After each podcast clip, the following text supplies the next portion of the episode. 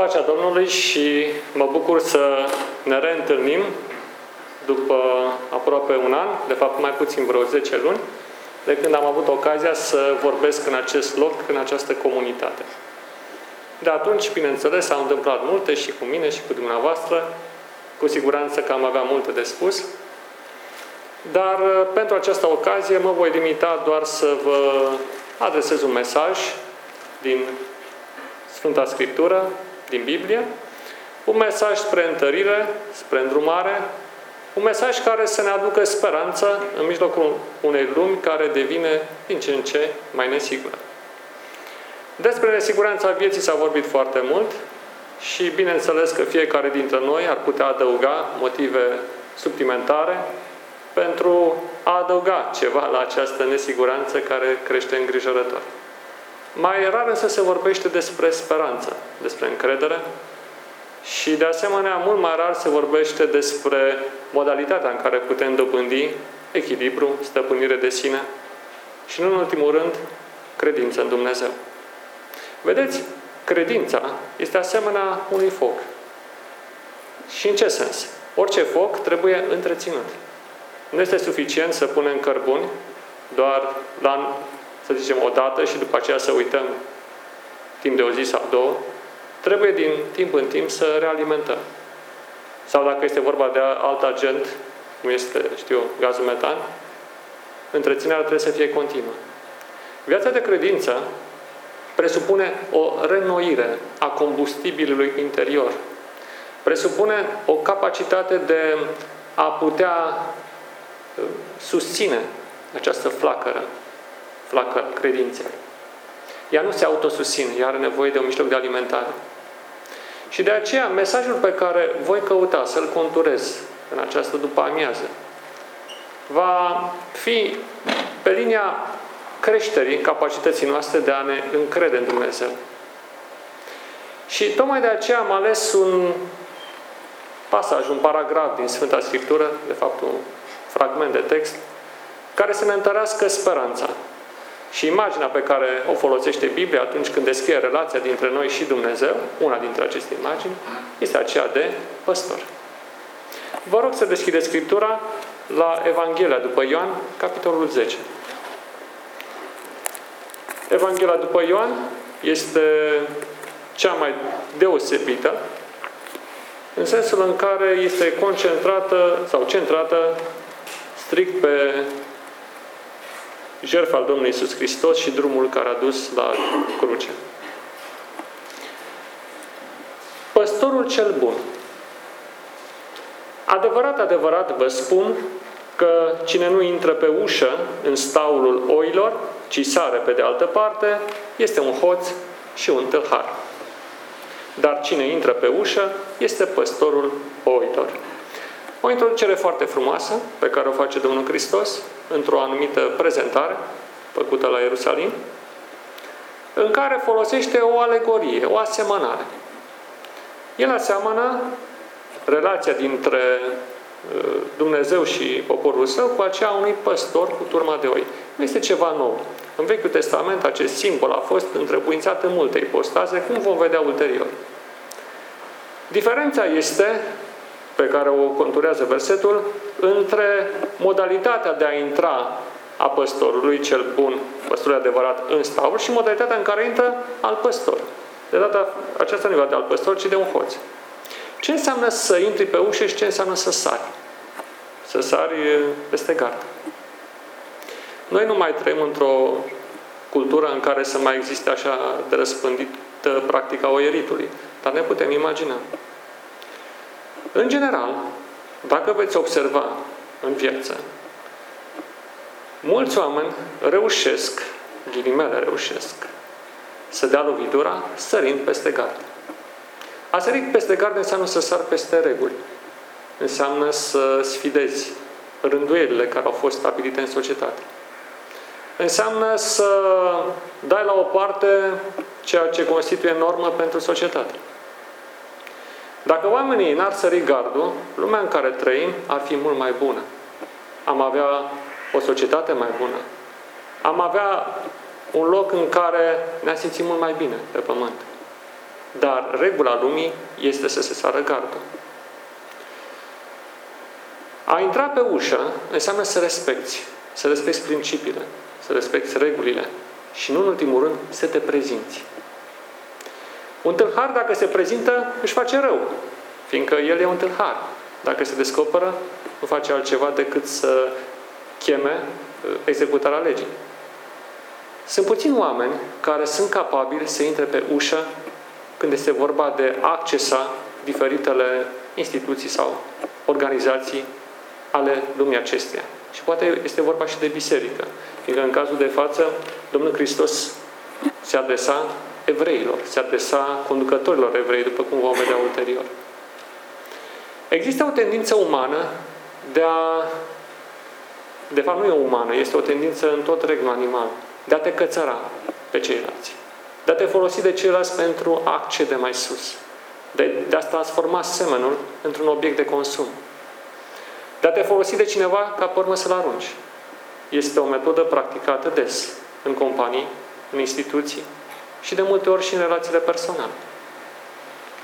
A sări peste gard, aș putea spune că reprezintă cheia succesului, în ghilimele fie cu succes, în această viață. Este cheia acumulării necinstite, de mijloace care nu ți se cuvin.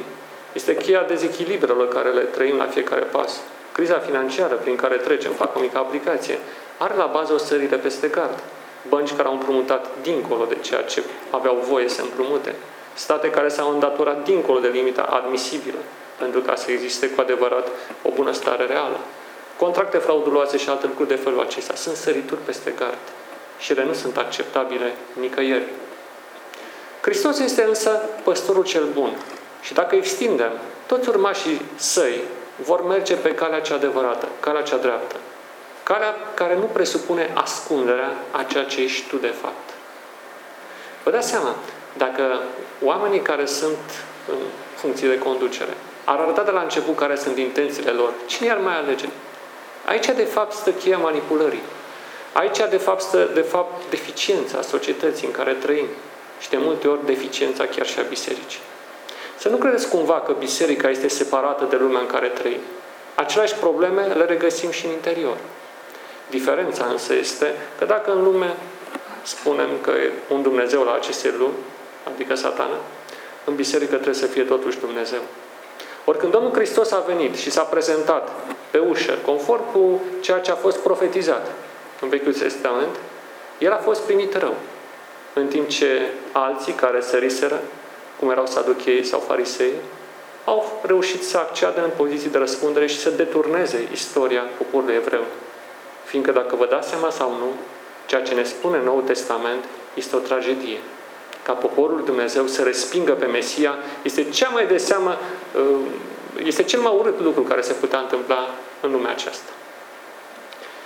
Păstorul cel bun intră pe ușă.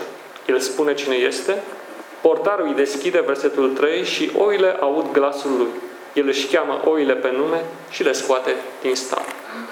Păstorul cel bun nu are nevoie să folosească toiagul și nici băta. El nu trebuie să apeleze la mijloace de forță. Este suficient glasul său. Glasul său are acea capacitate de a chema pe om, de a-l ridica din țărână, de a îl motiva să fie altfel. De multe ori ne gândim cum poate fi instaurată disciplina în societate sau în biserică sau în alte locuri. Dar să știți, elementul cel mai important este să ai în mijlocul tău oameni adevărați, lideri adevărați.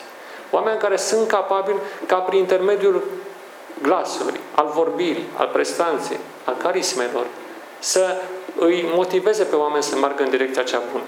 Poate veți spune că este o utopie. Dar să știți un lucru. Am studiat de-a lungul timpului mai multe sisteme religioase. Creștinismul n-a fost singura mea încercare. Și unul din textele cele mai interesante care le-am întâlnit a fost în filozofia extremului orient, orient mă refer la Confucius. Confucius, un filozof, așa pentru cultura generală, este un filozof care a trăit în China acum peste 2000 de ani, poate chiar înainte, nu, poate chiar 2500 de ani. Este omul care a cizelat evoluția Chinei pentru următoarele secole. Este Uh, un om extraordinar, într-o perioadă de mare decădere. Fac o mică paranteză, fiindcă voi uh, sunt niște elemente interesante ce conexiuni creștinismul care se leagă de subiectul de astăzi. Uh, El s-a născut într-o societate care era marcată de corupție, de luptă pentru putere și pe fărâmițarea statului chinez. Ceva ce seamănă și cu situația de acum. În acel timp, el a avut o viziune asupra viitorului Chinei. Și, întocmind un cod moral bine pus la punct, el a înțeles că societatea poate fi schimbată în măsura în care se schimbă principiile ei de funcționare. Și el a emis un cod de gândire și de practică pe care a început să îl promoveze prin educație și prin, cum am zis noi, prin uh, evangelizare, prin diseminare față de public și mai ales față de nobili. Și el a fost convins că roadele educației sale se vor vedea în a doua și a treia generație. El n-a apucat să le vadă. În a treia generație, deja principiile sale aveau să fie ținute de către curtea imperială și aveau să asigure bunăstarea Chinei pentru cel puțin o mie de ani după aceea. Unul dintre principiile interesante ale lui Confucius a fost următorul. Liderul nu trebuie să conducă prin forță, ci îl conduce prin carismă, prin ceea ce este el de fapt, prin ceea ce îl transmite, prin ceea ce îl motivează pe oameni, prin ceea ce el transmite prin cuvânt și prin, ceea, și prin modul său de a fi. Acesta este unul dintre principiile de bază ale leadership-ului, să spunem așa, ale artei conduceri din arta străveche chineză. Hristos a fost un astfel de om. Și a fost, mă refer în partea umană. El e Dumnezeu întrupat. El a fost capabil să motiveze pe ceilalți. Uitați-vă la cei 12 apostoli sau la ceilalți ucenici. Ce îndărănici erau, ce puși pe ceartă, ce puși pe luptă pentru întâietate. Și totuși, prestanța sa, glasul său, trăirea a ceea ce el predica, au condus în cele din urmă la motivarea lor până la sacrificiu final. Să știți un lucru, omul nu e atât de rău pe cât credem noi. În fiecare există lumină și întuneric. Și nimeni nu este demon de plin sau înger de plin. Ambele sunt amestecate. Aici este de fapt ideea de a trezi în oameni partea lor pozitivă. Atunci când oamenii au în fața lor idealuri negative, uitați-vă la mass media, ce se prezintă. Uitați-vă idealul care este pus în fața oamenilor, un ideal monden de obținerea banilor prin mijloace necinstite sau prin intermediul, știu al sexului sau altor mijloace, depinde de dacă bărbați sau femei. Uitați-vă la idealul care e pus înaintea lor. Ideal pe care îl zugrăvesc de multe ori oamenii politici sau oamenii de afaceri. Un ideal necinstit, egoist, apucător. Aceste lucruri trezesc întunericul din noi. Și simpla vizionare, să știți că este capabilă să transmită, să facă să rezoneze acea parte de întuneric care este în fiecare dintre noi. La fel se poate întâmpla și în biserică. De ce să vorbim doar de lume? Și în biserică. Dacă oamenii care sunt aleși să conducă această biserică nu reușesc să transmită un mesaj clar, luminos, puternic și dacă ei înșiși nu trăiesc, nu sunt păstori adevărați, atunci biserica suferă, așa cum vom vedea ulterior. Este până la urmă o, un rezultat al unei legi, legea cauzei și efectului, ceea ce semeni aia cu legi. Dar Isus este păstorul cel bun. După ce și-a scos toate oile, el, păstorul, merge înaintea lor și oile merg după el pentru că îi cunosc glasul. Nu merg deloc după un străin, ci fug de el, pentru că nu cunosc glasul străinilor. Iisus le-a spus această pildă, dar ei, bineînțeles, n-au înțeles despre ce le vorbea. Am trăit mult timp într-un mediu militar. Armata nu este bazată pe glas, ci pe disciplina sancțiuni. Aceasta cel puțin era armata pe care eu am trăit. Este un model pe care, în momentul de față, armatele mai moderne nu mai practică. Sau cel puțin nu mai practică așa de mult. Se execuți orbește, să chiar o prostie, dacă ți este ordonată să o faci fără să gândești, să fie o mașină. Acest lucru este degradant. De multe ori acesta este stilul și la locul de muncă, de multe ori acesta este stilul poate și în alte medii. Este un stil care e destructiv. Dar, cu toate acestea, am întâlnit un comandant care era capabil să te motiveze doar prin simpla vorbire, doar prin ceea ce el îți expunea și prin ceea ce el trăia. A fost singurul militar adevărat pe care l-am văzut în șapte ani. Singurul militar adevărat. Din păcate a fost dat afară din armată. Mutat disciplinar. Fiindcă era un om drept și spunea lucruri pe nume. Dar a fost singurul om și de la am înțeles că acea capacitate de a merge pe câmpul de luptă, acel eroism al sacrificiului pentru țară sau pentru ceilalți, nu este rezultatul nici al uh, instinctului de conservare și nici uh, al unei demagogii, ci este rezultatul unor conducători care știu să te conducă pe câmpul de luptă. Și asta e mare lucru, să știți. În viața noastră de credință, noi suntem pe un câmp de luptă. Noi nu suntem pe un teren liniștit. În permanență suntem încercați. Cel rău ne atacă. Avem o mulțime de vulnerabilități. Și aici ar trebui să fim atenți. Pe măsură ce ne descoperim vulnerabilitățile, ar trebui să lucrăm pentru a le închide. Avem o mulțime de porți deschise prin care vrăjmașul pătrunde. E mai bine să lupți cu vrăjmașul atunci când este în afara zidului cetății, dar dacă ai intrat în interiorul cetății, lupta devine cruntă. Și multe experiențe prin care trecem, experiențe chinuitoare, ar fi putut fi evitate dacă știam să închidem o ușă la timp. Ei bine, Domnul Hristos este păstorul nostru, este liderul nostru, este conducătorul nostru, un conducător carismatic, un conducător inteligent, un conducător adevărat, sincer și drept. Și El intervine în viața noastră prin mijloace la care nici nu ne gândim. Odată, Domnul Hristos ne vorbește prin Sfânta Scriptură. De asemenea, El ne vorbește prin oamenii pe care El i-a ales ca să expună cuvântul Său. Dar nu în ultimul rând, Domnul Hristos ne vorbește prin toată experiența vieții. Prin oameni la care nu ne așteptăm, prin circunstanțe la care nici nu ne gândim. Domnul ne inspiră, ne vorbește, ne transmite avertismentele sale, ne transmite îndemnurile sale. Și dacă am fi atenți, am discerne de fiecare dată calea pe care ar trebui să mergem. Dar noi avem planurile noastre, avem poftele noastre, avem obiceiurile noastre, e atât de greu să renunțăm la ele. Avem ego-ul nostru la care ținem așa de mult și el este atât de destructiv. Pe cât de mult investim în el, pe atât de mult el ne distruge. Ego-ul care trăiește în, mijloc, în interiorul nostru e de așa, e o minte luciferică de fapt, firea pământească.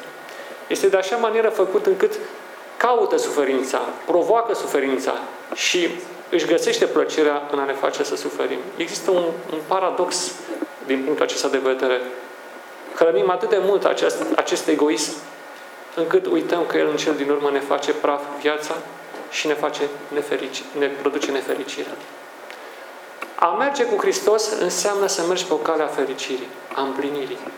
El este un lider adevărat. Dacă am fi conștienți de prezența sa, de prezența sa împreună cu noi, atunci viața noastră ar avea un alt aspect. Cineva spunea odată, de unde știi tu că există Dumnezeu? Nu există nicio dovadă în lumea aceasta care să spună clar, da, Dumnezeu există. Poți presupune, dar dovezi clare, măsurabile, științifice, nu prea avem. Și i-am răspuns, da, se pare că trăim într-o lume în care dovezile existenței lui Dumnezeu fie nu sunt clar expuse, fie că nu le vedem noi. Prea bine.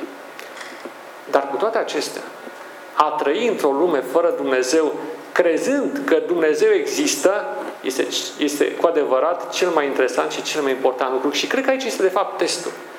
Trăim într-o lume în care existența lui Dumnezeu nu e foarte clară. Dar dacă această credință din noi lucrează și dacă noi trăim în prezența lui Dumnezeu chiar fără a avea conștien, conștiința existenței sale, atunci înseamnă că am trecut testul. Fiindcă aici este testul adevărat.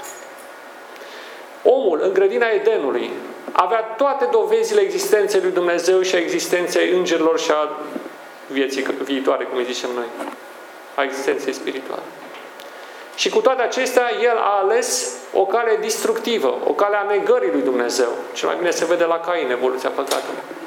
Și astfel lumea a pierdut cunoștința de Dumnezeu. Și atunci testul continuă prin a trăi într-o lume în care aparent Dumnezeu nu există, crezând că El există și trăind ca și cum El ar fi prezent. Și trăind un standard moral ca și cum El ar fi de față și ca și cum ai vedea cele deschise. Aici este testul care este pus înaintea noastră. Bineînțeles, aș vrea să văd minuni evidente. Există minuni neevidente, implicite, chiar faptul că există e o minune. Dar aș dori și eu să am lucruri măsurabile. Le vom avea în ceruri. Dar testul prezent este să trăiești într-o lume fără Dumnezeu, ghilimele fără Dumnezeu, în care evidența asta nu e clară, având convingerea că El totuși există, că El totuși este prezent, că lucrurile nu sunt la întâmplare, că există un sens și că sensul nostru se va împlini atunci când vom intra în viața veșnică. Aici este marele test, aici este lupta credinței, dacă vă dați seama. Și de aceea când vin momente de cumpănă, când vin momente de singurătate în fața încercării, nu trebuie să ne speriem. Dumnezeu există. El este păstorul și păstorul va fi tot timpul împreună cu noi până la capăt. E o credință. Dar credința aceasta se bazează pe o încredințare interioară și pe o experiență de a simți cumva, prin intermediul exercițiului spiritual al credinței și al închinării, a simți prezența sa. Lucrurile acestea poate sunt puțin abstracte, așa cum le-am prezentat. Dar, vedeți, în lumea aceasta stăm doar un timp. Unii stau câțiva ani, alții 10 ani, alții 20, alții 30, alții 70, 80, 100, mai puțin. Singur am venit în această lume, singur vom pleca. Suntem aici pentru o vreme. Cei dragi sunt pentru o vreme alături de noi. Și vine odată momentul singurătății, momentul final, momentul marului salt. Suntem pregătiți pentru el? Nu trebuie să-l dorim, dar el vine într-o zi. Oricât de mult am investi în această viață, oricât de multe lucruri am strânge, oricât de puternici am fi, vine acel moment. Și în acel moment se vede, de fapt, suma întregii vieți. Mai de mult am citit dintr-un autor creștin, un mare predicator, pe nume Charles Spurgeon. Poate unii dintre, dintre dumneavoastră ați auzit de el. A fost un predicator baptist care a trăit undeva pe la 1800 și ceva. Charles Spurgeon. S-ar putea vorbi mult despre acest predicator. A fost unul dintre cei mai cunoscuți din secolul XIX. Și povestea odată că, într-o împrejurare, că a avut ocazia să asiste la sfârșitul mai multor credincioși. Sfârșitul fizic, normal. A trebuit să asiste, adică a fost chemat la diferiți frați de credință care erau înainte de a muri. Și a spus un lucru interesant.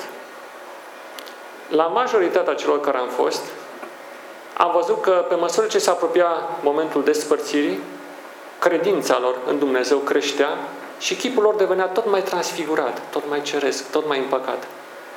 Și într-o anumită ocazie am mers la un frate care era într-o condiție jalnică, suferință extremă. Și totuși era atât de împăcat și pe fața lui se citea fericirea care vine de undeva de sus. Spurgeon chiar i-a spus, zice, nu am niciun cuvânt de încurajare care să pot să ți-l spun, fiindcă ești într-o stare care nu găsesc, în care nu mai găsesc cuvinte să te pot uh, întări. La care fratele acela a spus, ce nu-ți fie teamă? Zice, nu trebuie să mă întărești, mai degrabă privește la mine și întărește-te tu. La care a fost uimit. Dar totuși, care e sursa puterii tale? Cum de poți fi așa liniștit în momentele finale ale vieții tale? La care acel om i-a răspuns este din cauza a, ceea ce, a lucrurilor cu care m-am hrănit. M-am hrănit cu lucruri puternice și acum am putere să rezist în ceasul încercării. La care Spurgeon a spus, dar ce hrană ai luat? Și el s-a uitat fix la acest predicator și a spus, predicile și prezentările pe care le-ați făcut timp de 30 de ani m-au hrănit de așa manieră încât am trecut prin toate experiențele vieții și îmi dau o siguranță a mântuirii pe care o găsesc în clipa de față. La care Spurgeon a zis exclamat, zice, așa, așa credință n-am mai văzut. Ca o paranteză, Spurgeon era un om depresiv.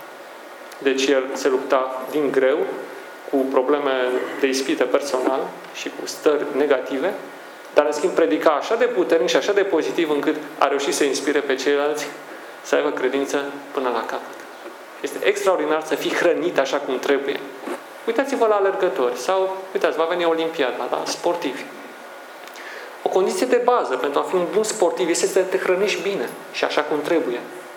Dacă hrana nu e corespunzătoare, cantitate, calitate sau ritm, atunci sportivul nu are din ce să scoată mușchi, nervi și să realizeze acea disciplină interioară și acea performanță.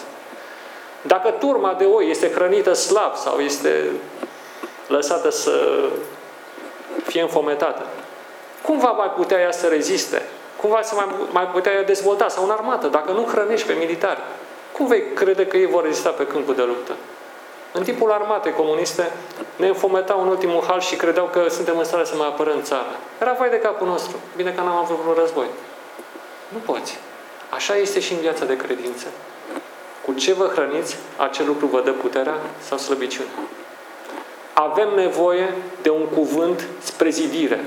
Avem nevoie de prezentări, de predici, materiale sau ce vreți dumneavoastră, care să ne aducă speranță. Avem nevoie de oameni care trăiesc ceea ce spun. Oameni care n-au agende ascunse atunci când vin în fața semenilor săi, în fața adunării. Avem nevoie de oameni care să intre pe ușă și să nu sară peste gard. Și asta e valabil pentru orice organizație dacă vrea să prospere, indiferent ce este ea, companie, stat, biserică, orice alt lucru. Nu există standard de mijloc. Dacă se face rabat de la acest standard, rezultatele sunt vizibile. Și dacă lumea aceasta aduce prost, să ne gândim că este în primul rând condusă prost. Și tocmai de aceea așteptăm acel timp în care adevăratul conducător va veni și va lua lumea în mâinile sale. Adevăratul conducător nu poate fi decât Creatorul acestei lumi, Dumnezeu și Hristos. Versetul 7. Iisus le-a mai zis, adevărat, adevărat vă spun că eu sunt ușa oilor. Toți cei care au venit înainte de mine sau afară de mine sunt hoți și tâlhari, dar oile n-au ascultat de ei. Eu sunt ușa, dacă intră cineva prin mine, va fi mântuit, va intra și va ieși și va găsi pășune. Este un alt principiu de conducere. De ce vorbesc despre conducere? Fiindcă avem nevoie de conducere. Avem nevoie să fim bine conduși. Da, suntem o turmă de oi care rătăcim pe, de multe ori pe dealuri. Dacă, ar, dacă nu avem conducători adevărați, nu vom putea prospera niciodată. Și într-o familie la fel. Dacă nu există o conducere autentică, nu se va exista prosperitate. În fine.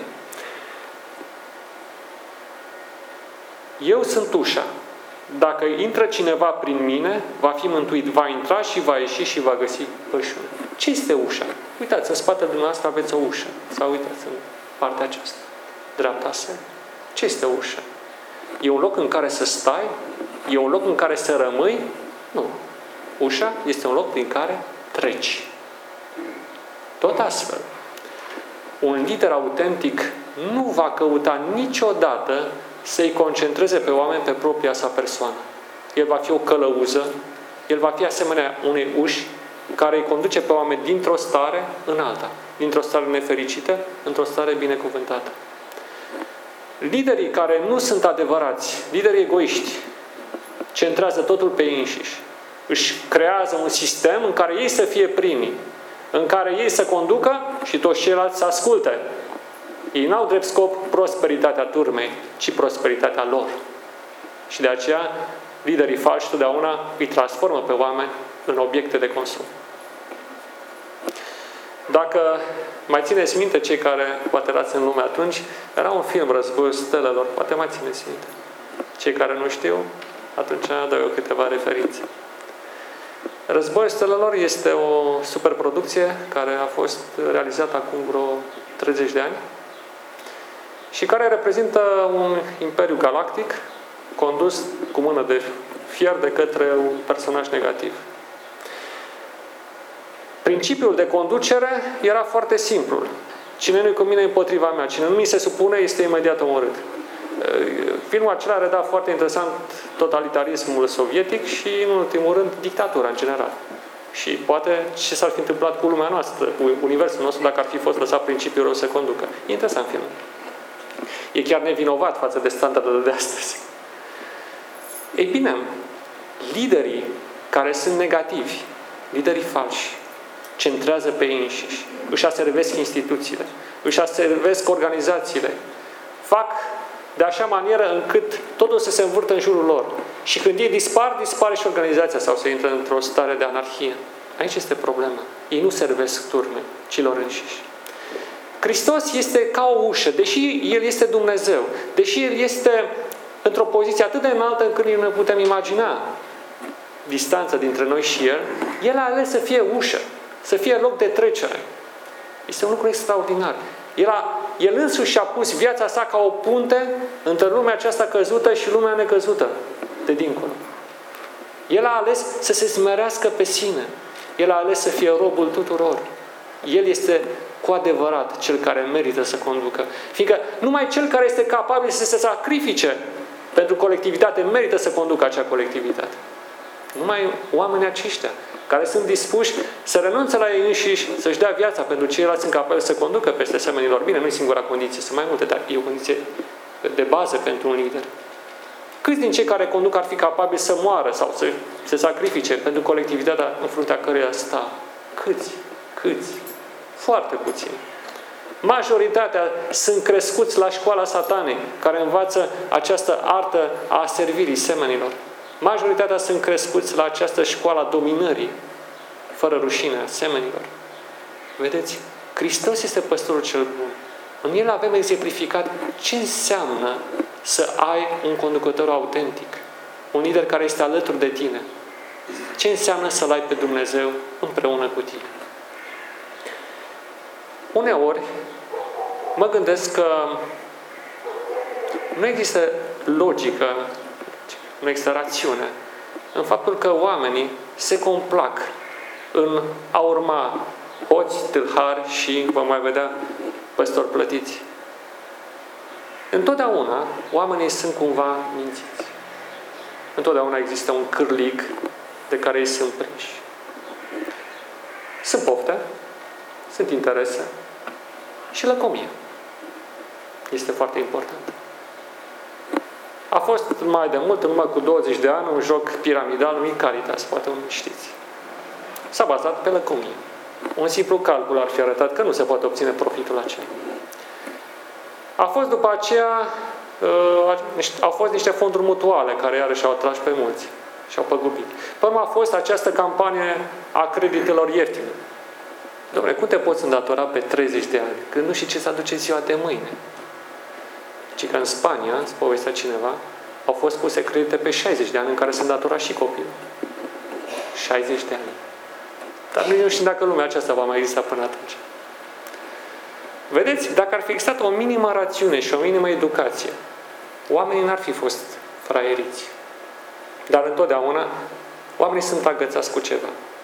Și exact cum prins peștele cu cârligul, fiindcă, deși discerne cârligul, el vede râma din capătul cârligului, la fel și în lumea aceasta există astfel de cârlige în care este montat ceva care să ne atragă.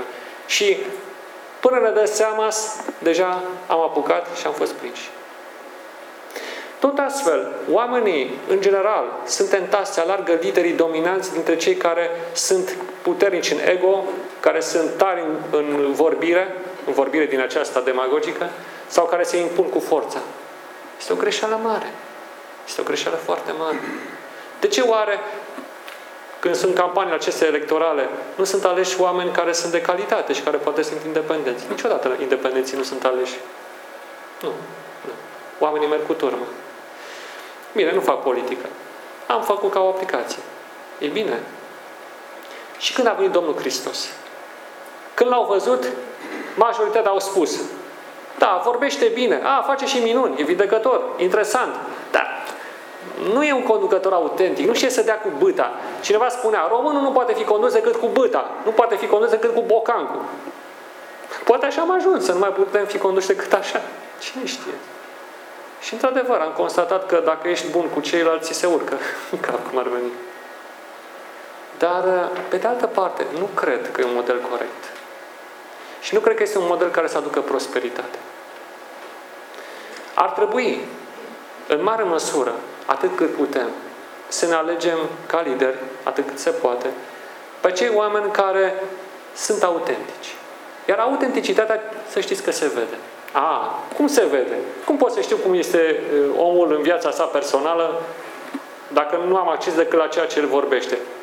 Dacă vom fi atenți la modul în care vorbește, omul se trădează, să știți. Aici este și o lipsa noastră de a ști să identificăm oameni.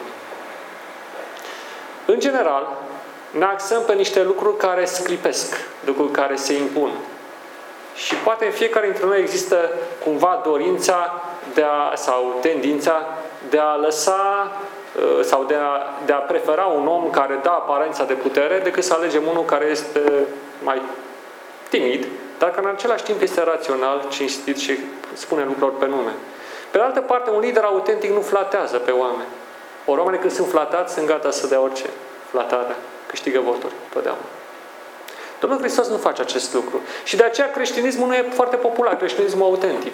Fiindcă Domnul Hristos, când intrăm în contact cu El, ne expune ce se află în interiorul inimii noastre. Ori lucrurile nu totdeauna sunt bune.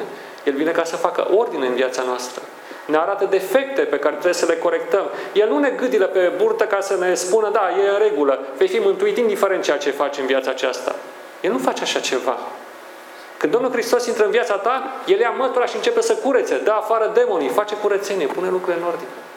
Nu așa se face și dumneavoastră dacă ați fi în locul Lui? Acest lucru este supărător. Oamenii preferă în general, pe acele persoane care uh, le leagănă și spunea, nu, nu e nicio problemă, nu ești într-o stare rea, uh, doar așa să crezi în Dumnezeu și vei fi mântuit. Uh, ești chiar într-o stare foarte bună, doar pe aici pe acolo să corectezi niște lucruri colaterale. Sau cum spunea Caragiale, să schimbăm totul, dar nimic din ceea ce este esențial. În fine, altfel spunea, dar ideea asta era.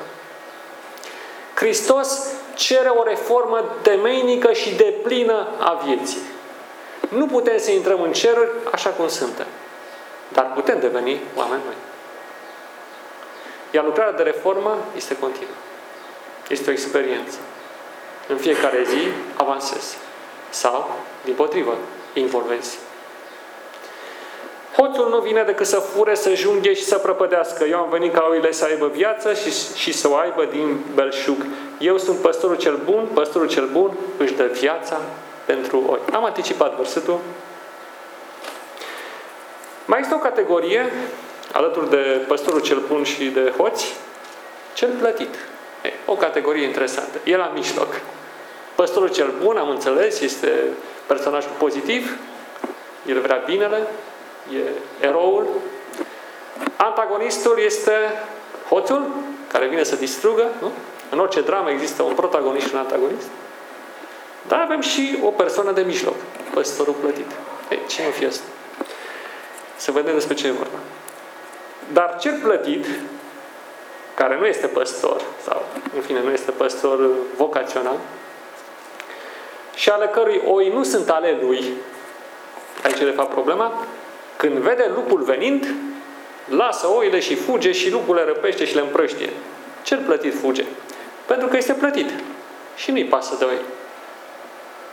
Eu sunt păstorul cel bun, eu îmi cunosc oile și ele mă cunosc pe mine. Cum am putea identifica păstorul plătit? E ceva la mijloc, dar la mijloc în sensul prost al cuvântului. E totuși păstor. Cumva a fost numit de cel care deține turma să exercite această funcție. E ca un fel de arendă. Nu? Ai încredințat cuiva să-ți administreze bunurile. Când vine lupul, experiența venirii lupului nu este totdeauna fericită. Uh, bunicul meu, din partea lui tata, uh, a suferit un atac cerebral foarte grav, se întâmpla cu 60 de ani, cred. Uh, a și murit, de fapt, după aceea.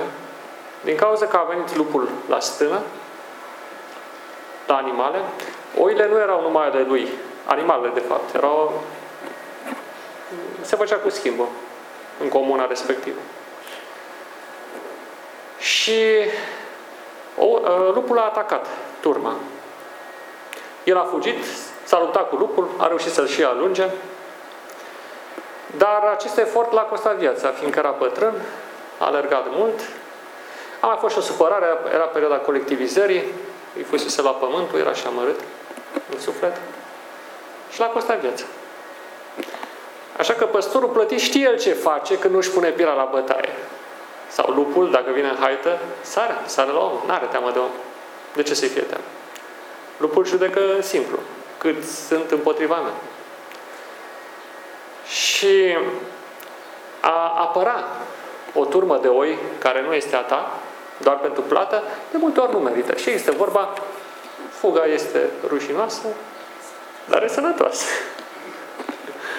Nu totdeauna merită să spui pielea la bătaie. Bine, dar ai fost plătit pentru a apăra turma. Cum s-a zis, ai semnat un contract sau te-ai obligat cumva. Știai că există un risc. În Israel riscurile erau mult mai mari. Putea să vină nu numai lucruri. Cine mai venea? Știm din psalm. Mai putea venea? Veni? Ursul. Și la noi mai poate veni. Și să mai putea veni leopardul. Ăla chiar că nu te pui. Și David cum spunea că a smuls oaia din gura, lup, din gura ursului sau fi. A, mai venea și leu, am uitat. Sau din gura leului. Este foarte ușor să-ți asumi obligații pe hârtie. E foarte greu să ți le asumi și în practică. Practica e cea care dovedește până la urmă autenticitatea.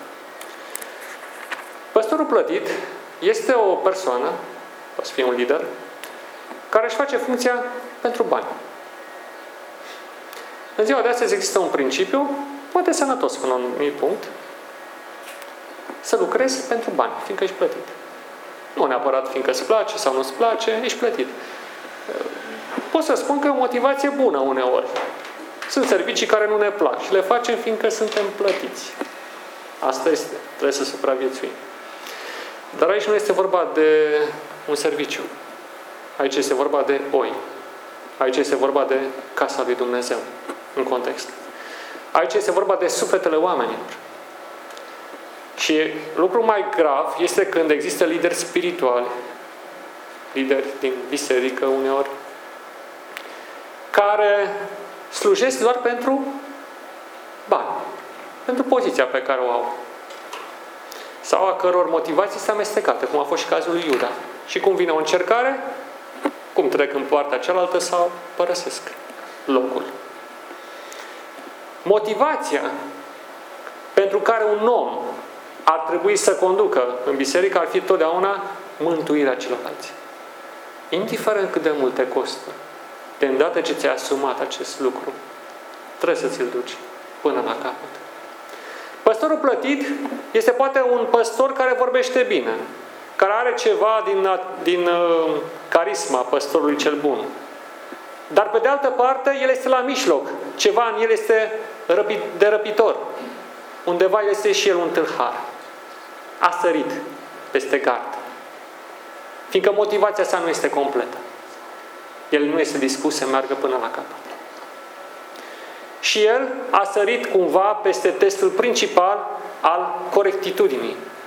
Ceea ce spui să și fii. Vorba să fie faptă. Nu trebuie să ne fie teamă să ne recunoaștem greșelile și slăbiciunile. Nimeni nu este perfect. Cel mai imperfect om este la care se crede perfect, să știți. Cel mai ignorant e la care cunoaște totul. Încă nimeni nu cunoaște totul.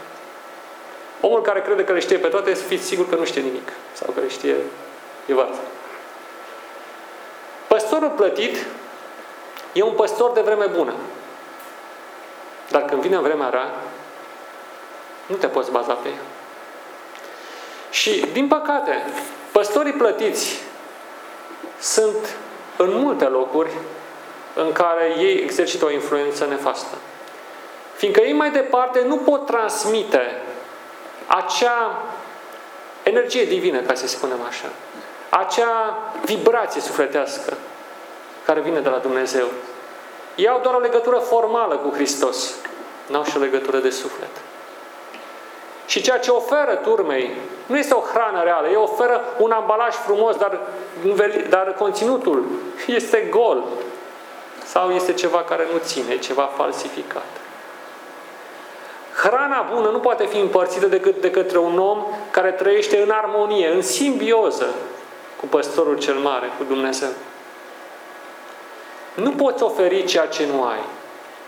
Într-un anumit uh, paragraf din Cartea Educație, Ellen White spunea că educația înseamnă mai mult decât transmiterea de cunoștințe.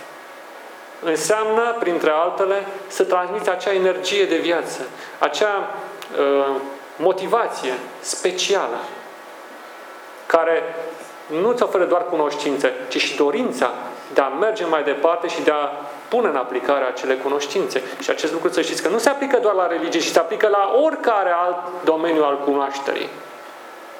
La școală. V-a plăcut o materie sau nu v-a plăcut de multe ori în funcție de profesorul pe care l-ați avut.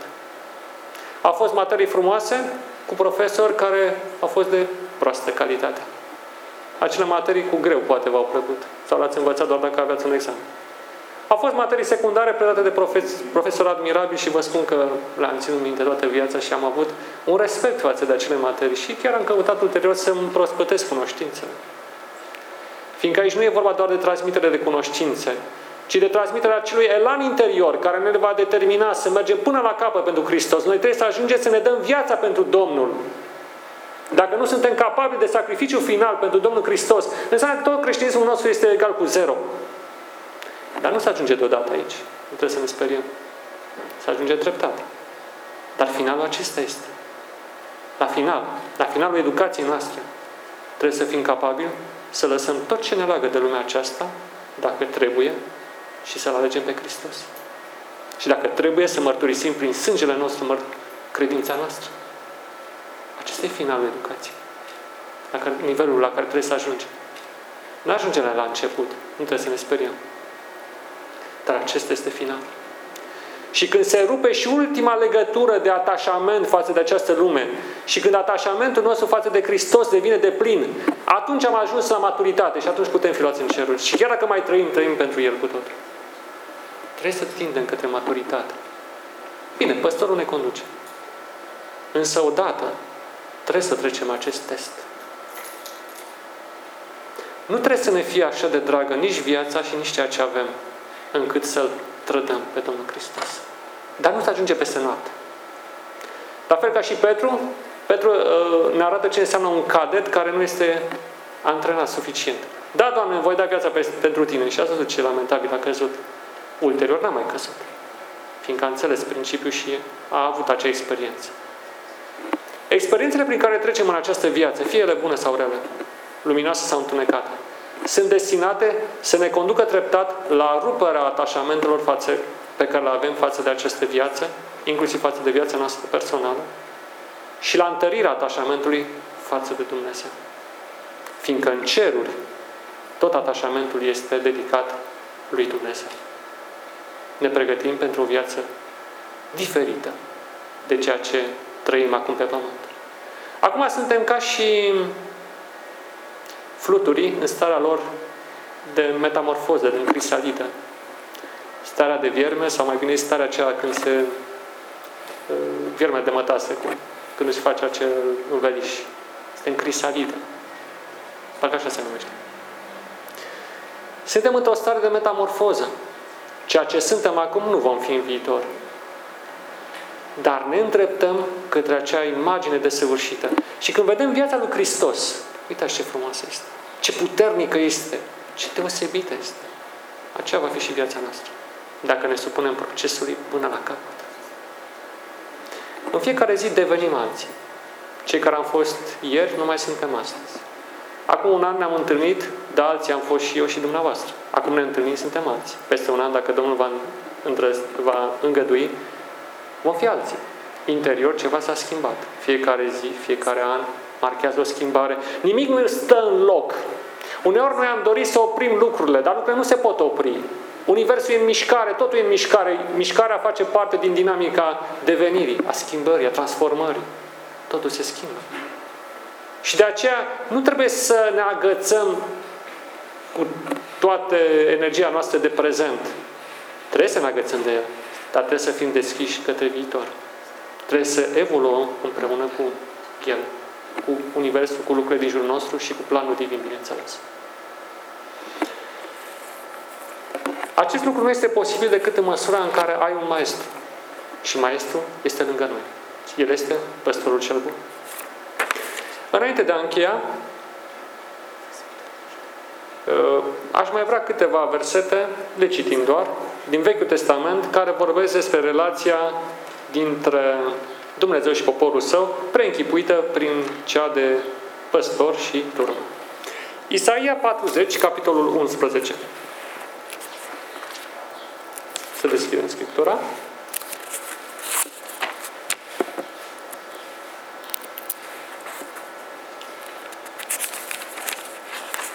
Ne spun astfel.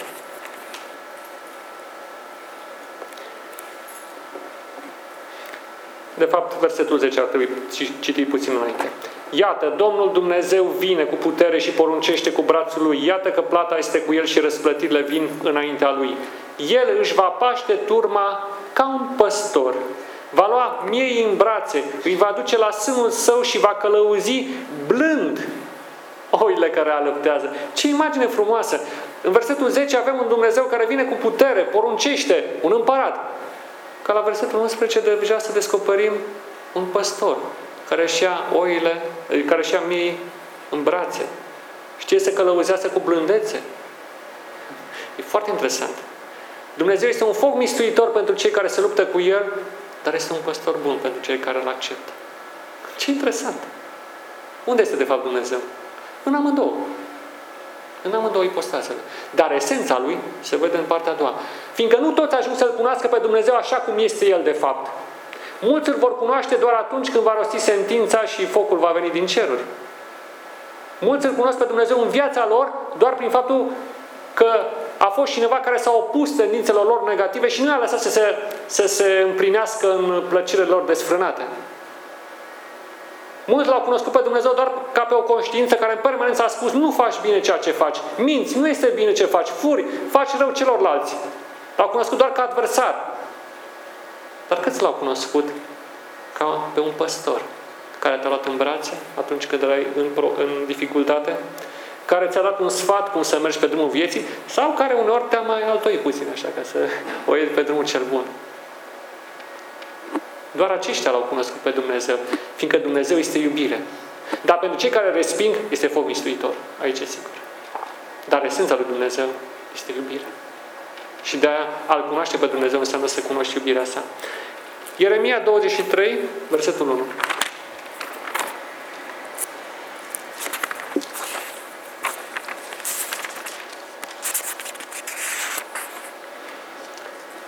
Ieremia 23, versetul 1, vorbește despre păstorii care nu-și fac lucrare.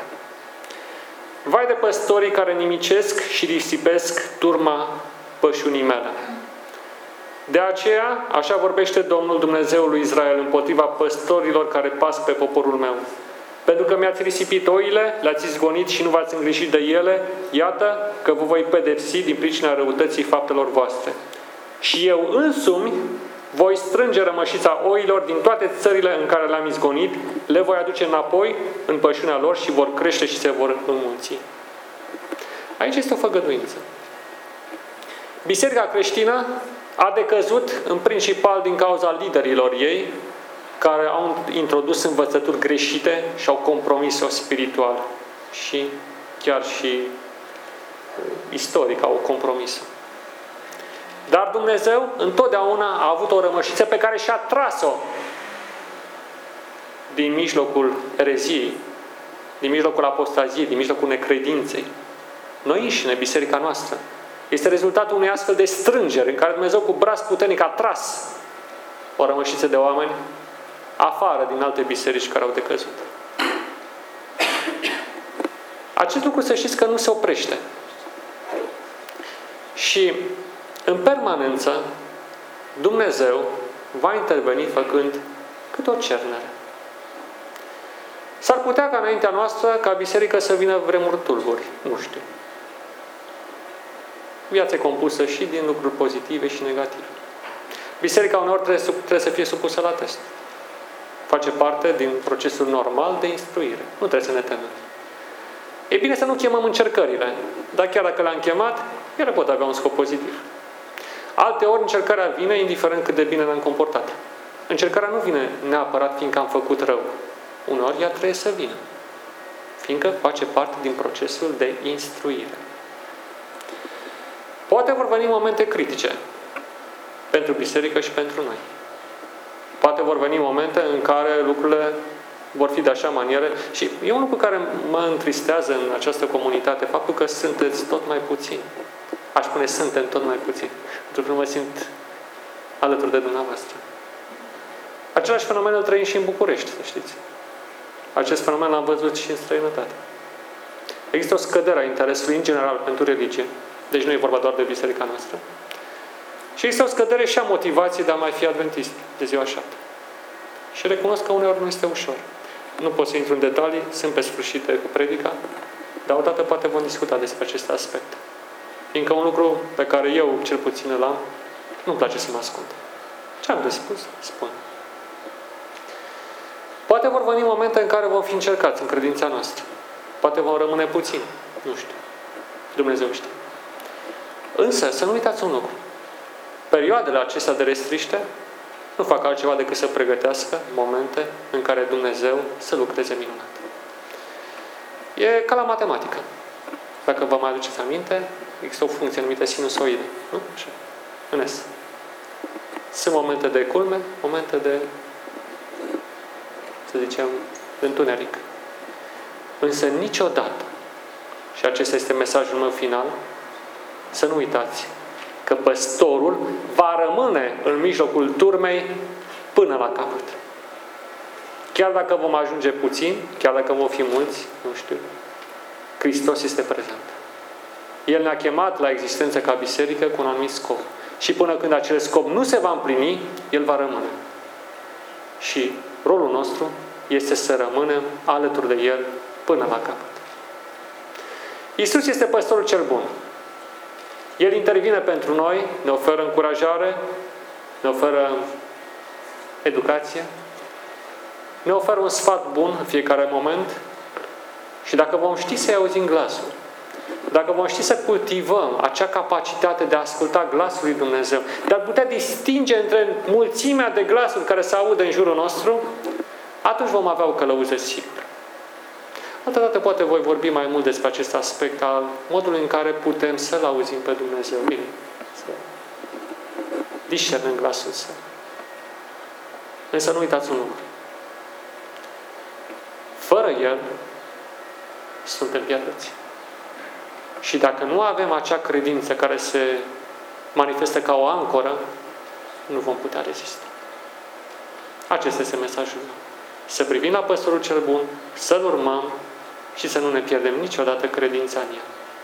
Chiar dacă lucrurile din jurul nostru vor spune că nu există Dumnezeu sau că nu există ceea ce am crezut, dacă avem la bază Scriptura pentru ceea ce credem, să rămânem până la capăt. Doar cel care rămâne până la capăt va vedea final.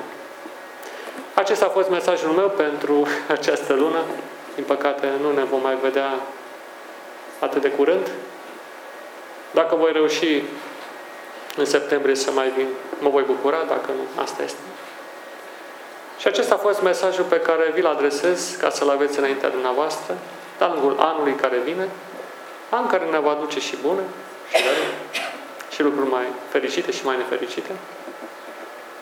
Uh, iar imaginea lui Hristos ca păstor, vă spun sincer că m-a salvat pe mine din foarte multe situații în care n-am știut ce să mai fac sau poate chiar eram la limita puterii. Dar despre acest lucru normal, cu ocazie viitoare voi vorbi mai mult. Până atunci vă doresc multă binecuvântare, doresc să aveți prosperitate în toate lucrurile, familiile dumneavoastră să fie unite în jurul dumneavoastră și a lui Hristos, să aveți parte de împlinire sufletească, să aveți fericire, să aveți lumină în suflet și să alegi de fiecare dată ceea ce este bun și frumos. Iar întunericul să lăsăm pentru alții. Să nu-l alegem niciodată. Amin. Amin.